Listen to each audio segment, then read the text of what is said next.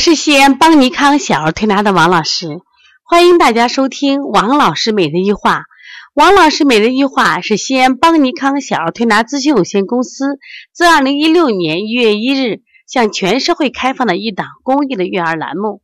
开设这档栏目的目的是想将我们每天做小儿推拿临床时的所感、所悟、所想，能及时的分享给广大的育儿妈妈以及小儿推拿的同行们，希望对你们有所启发、有所帮助。今天我想继续分享的是《爱是最好的良方》，献给抽动症患儿二。那么这篇文章呢，是由海夫人，海夫人呢，实际上她本身就是一个抽动者患儿的母亲。当孩子，当他知道孩子患了这个病的时候呢，他曾经迷茫过、焦虑过、痛苦过、无助过。但是他通过不断的学习、不断的成长，在他的呵护下，他的孩子已经完全康复。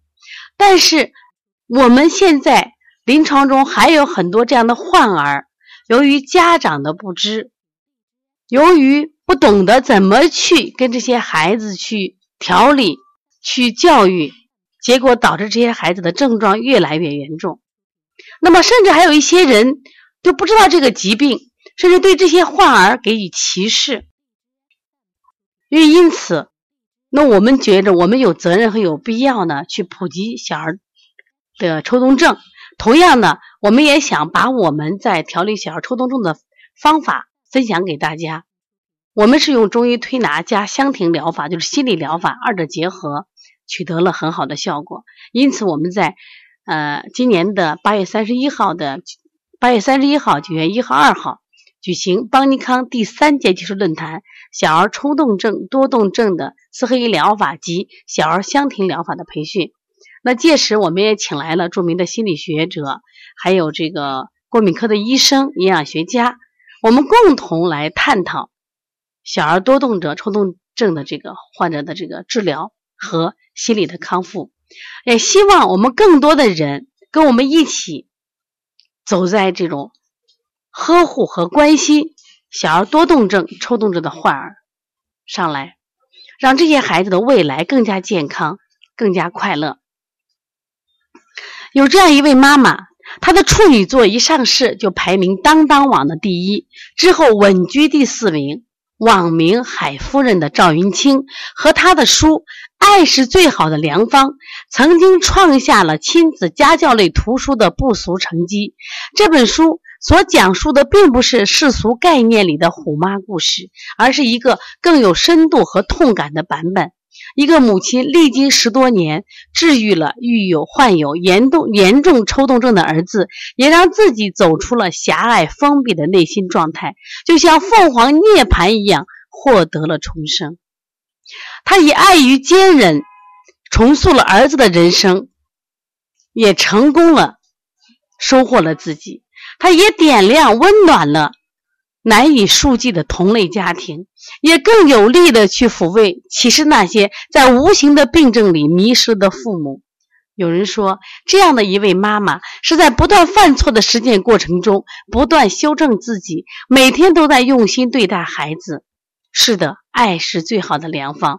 我们也把这本书的片段分享给大家。第一是希望大家对抽动症的知识有所了解。第二，我也希望你用爱来教育自己的孩子。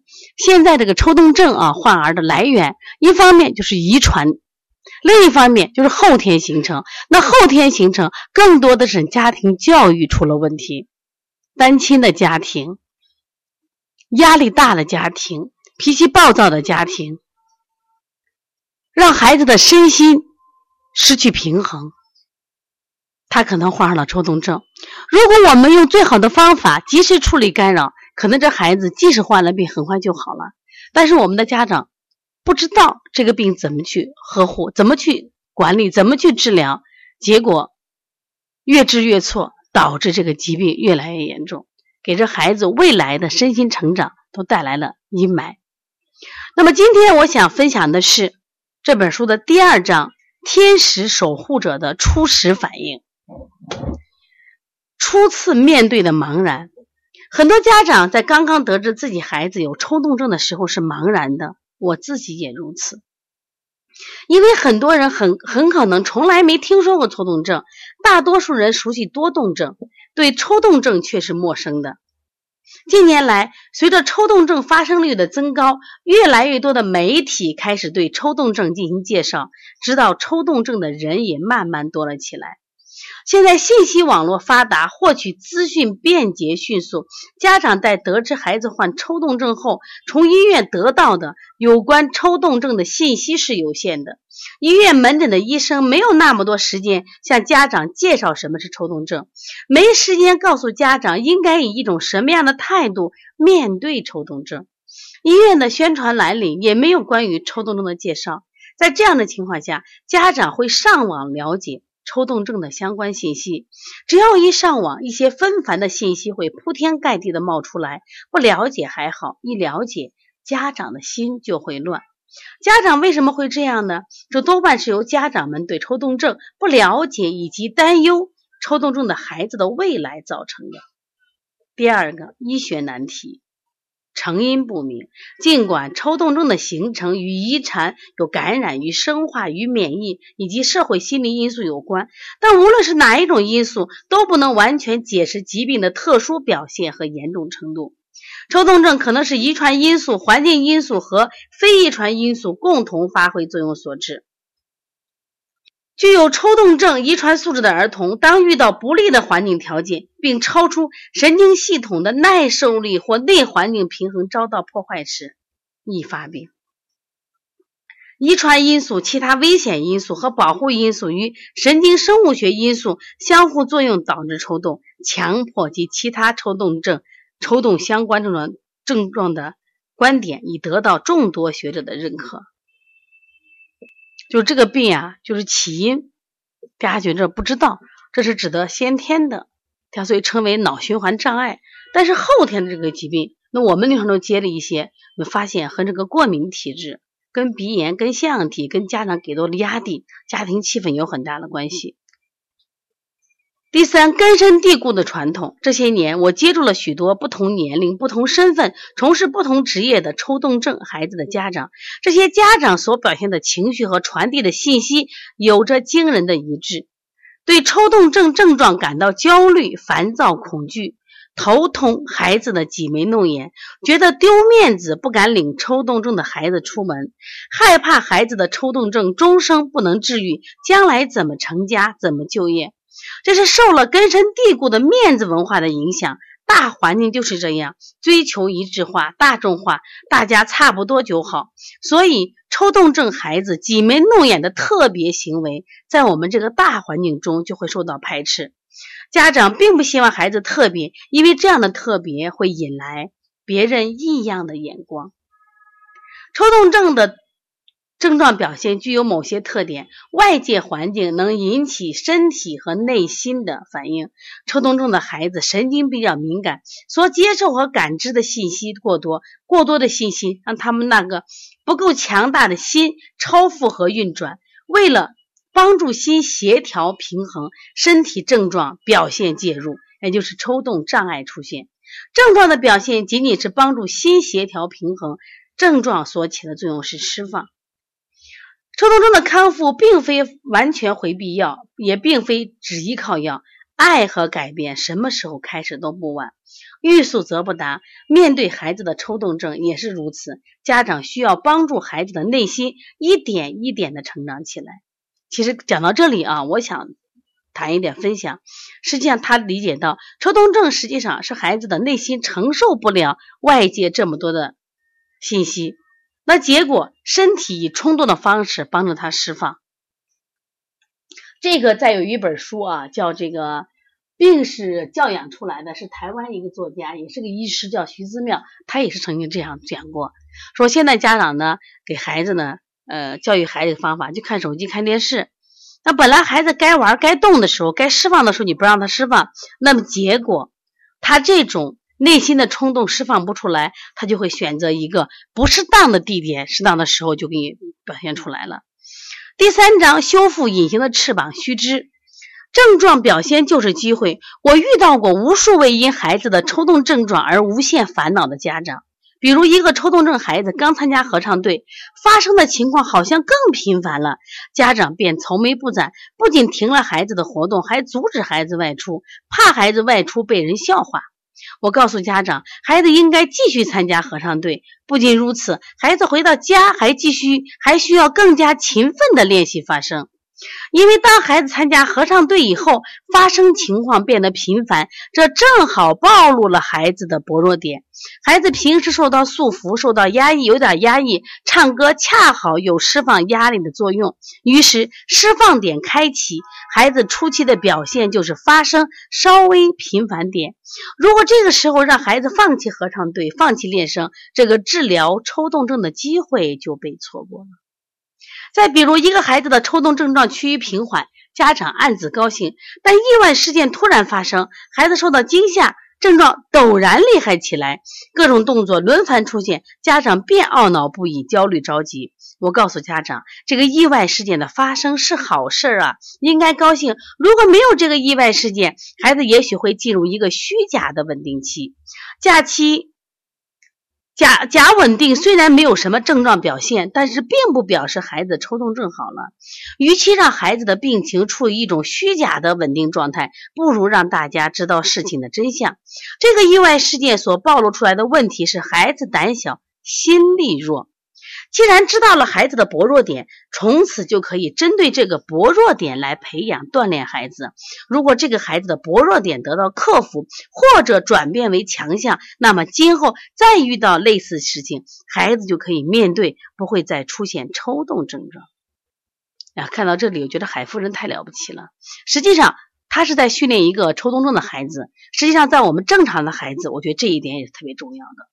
就是我们遇到，比如说我们刚好的就是不足我们的缺陷，我们不擅长的地方的时候，往往我们会放弃。但是呢，家长呢，借助这个点，我把你培养出来，克服的弱点就是孩子的成长。再比如，一个孩子情况一直挺好，只有抽轻微的抽动症状，不影响孩子的生活，家长也不必纠结。某一天，孩子的抽动症状表现突然厉害起来，身体表现、情绪表现相继出现。看着孩子难受痛苦的样子，家长如同热锅上的蚂蚁。我经常说，症状表现就是机会，机会来了应该高兴，别错过。我还经常说，抽动症状大爆发是最好的机会。抽动症孩子症状大爆发的时候，可以暴露很多问题。这个时候，家长只需细心观察，沉着应对。家长看到孩子表现出来抽动症状时，应该高兴。尤其是当年龄小的孩子表现出症状，就说明机会来了。如果不是和声练习诱发诱发发生，不是意外事件导致孩子的抽动症状增多，你就不知道这个症状何时表现出来，也就不知道什么时候才能发现真正的问题所在。抽动症状表现出来，就是代表机会来了。不要因为机会的出现而烦恼。针对抽动症状表现暴露出的问题，家长应引导孩子正确面对并加以解决，这就是帮助抽动症孩子康复的过程。妈妈，这这个海夫人的在这一点的认识是非常好。实际上，我们在调理这个抽动症啊多动症的孩子，我们加了一个香庭疗法。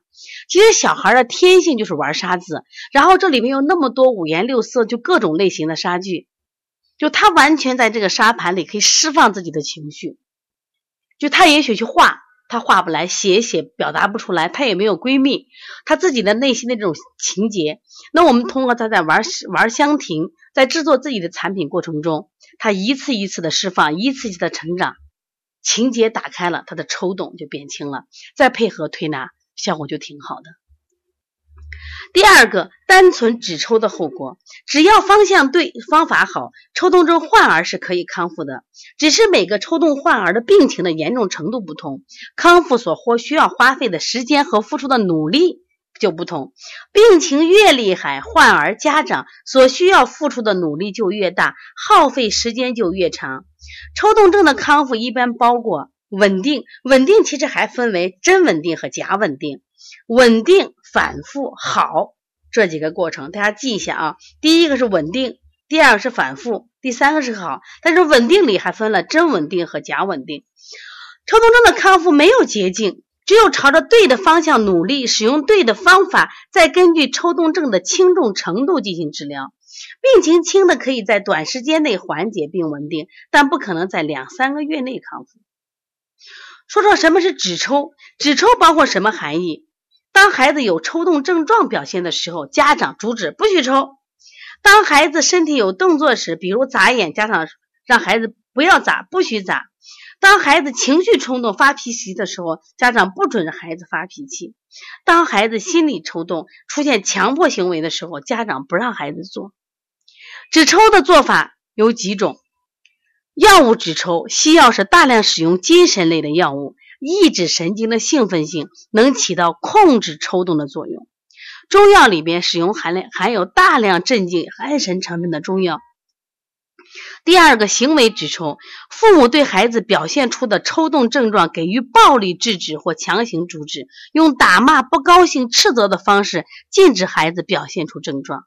第三，情绪心理止抽，父母对孩子的抽动症状始终放不下，孩子眨几下眼睛，父母就在心里数几下，然后焦虑、担心、恐惧。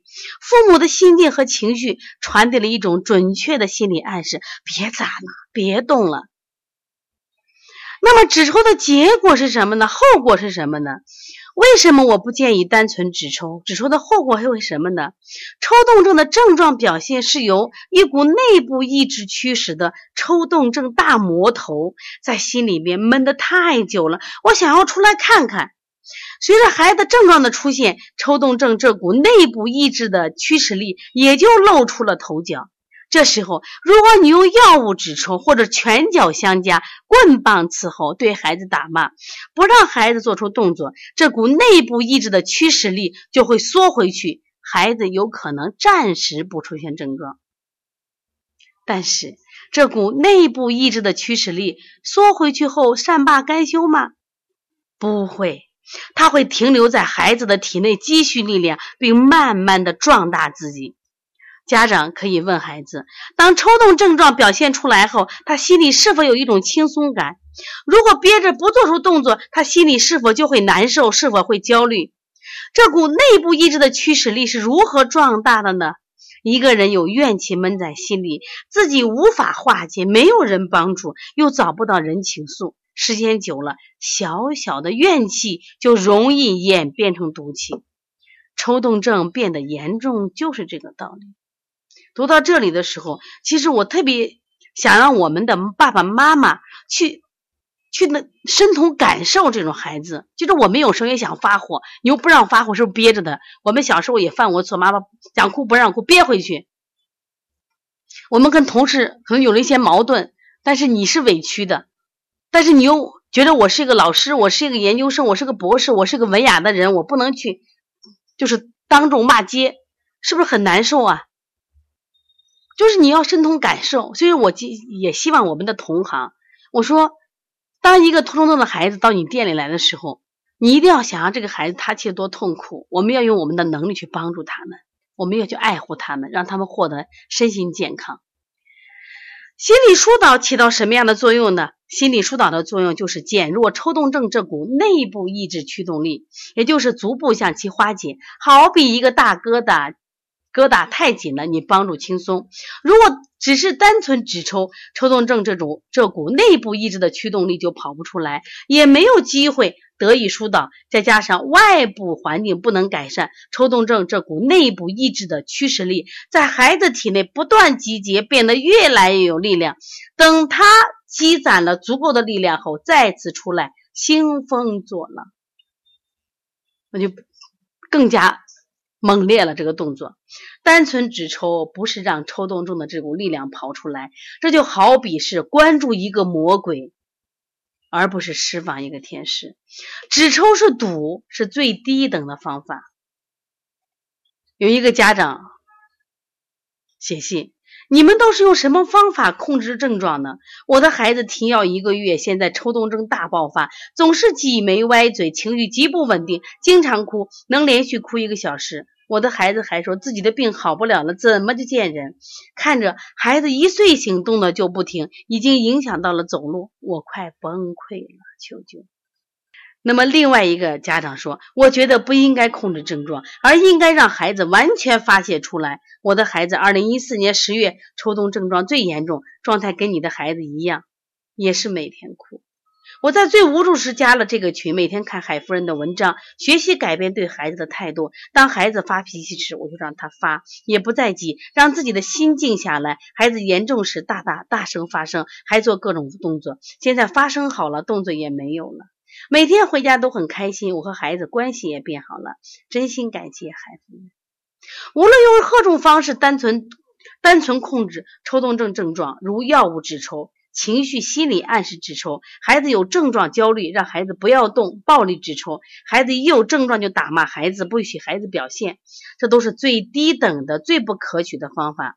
要想抽动症康复，一定不能用外力止抽。要想缓解症状，需要由内而外，只有这样才是真正意义的康复。其实呢，这也是我们中医治病的方法。你不要光看他外表的症状的抽，你要找着他背后的真相。孩子为什么会抽？是最近吃的问题，是过敏的问题引起的吗？还是家庭紧张？还是作业没做完你打了他？还是父母吵了架？所以说，我们后来引用香婷以后呢，孩子在这个香婷的世界里，他在不断的释放自己的情感，因为他有老师的陪伴。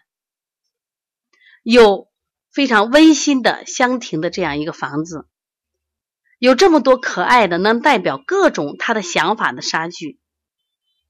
我们通过推拿来释放他的什么呀情感，通过香亭来释放他的情感。哎，我们发现很多孩子通过推拿加心理疗法都好了。所以我们也像海夫人一样，海夫人她用她的爱，用她的分享。帮助到了很多的抽动症的患儿，让这些孩子都康复了，也帮助了很多家庭。那邦尼康的也希望八月三十一号、九月一号、二号的论坛，我们把我们的经验分享给大家。也希望有抽动症的患儿、多动症的患儿的家庭，你们一定要来学习。也希望我们的同行在遇到这样的孩子的时候，你不要说你不会，你不要说我接不了。你一定要帮到他。那么多动症、抽动症的患儿，他们更需要我们的关心、我们的爱护。如果大家需要报名的话，可以加帮小编的微信：幺八零九二五四八八九零。如果你有什么问题，可以直接咨询我，我的电话号码是幺三五七幺九幺六四八九，加微信幺五七七幺九幺六四四七。谢谢大家。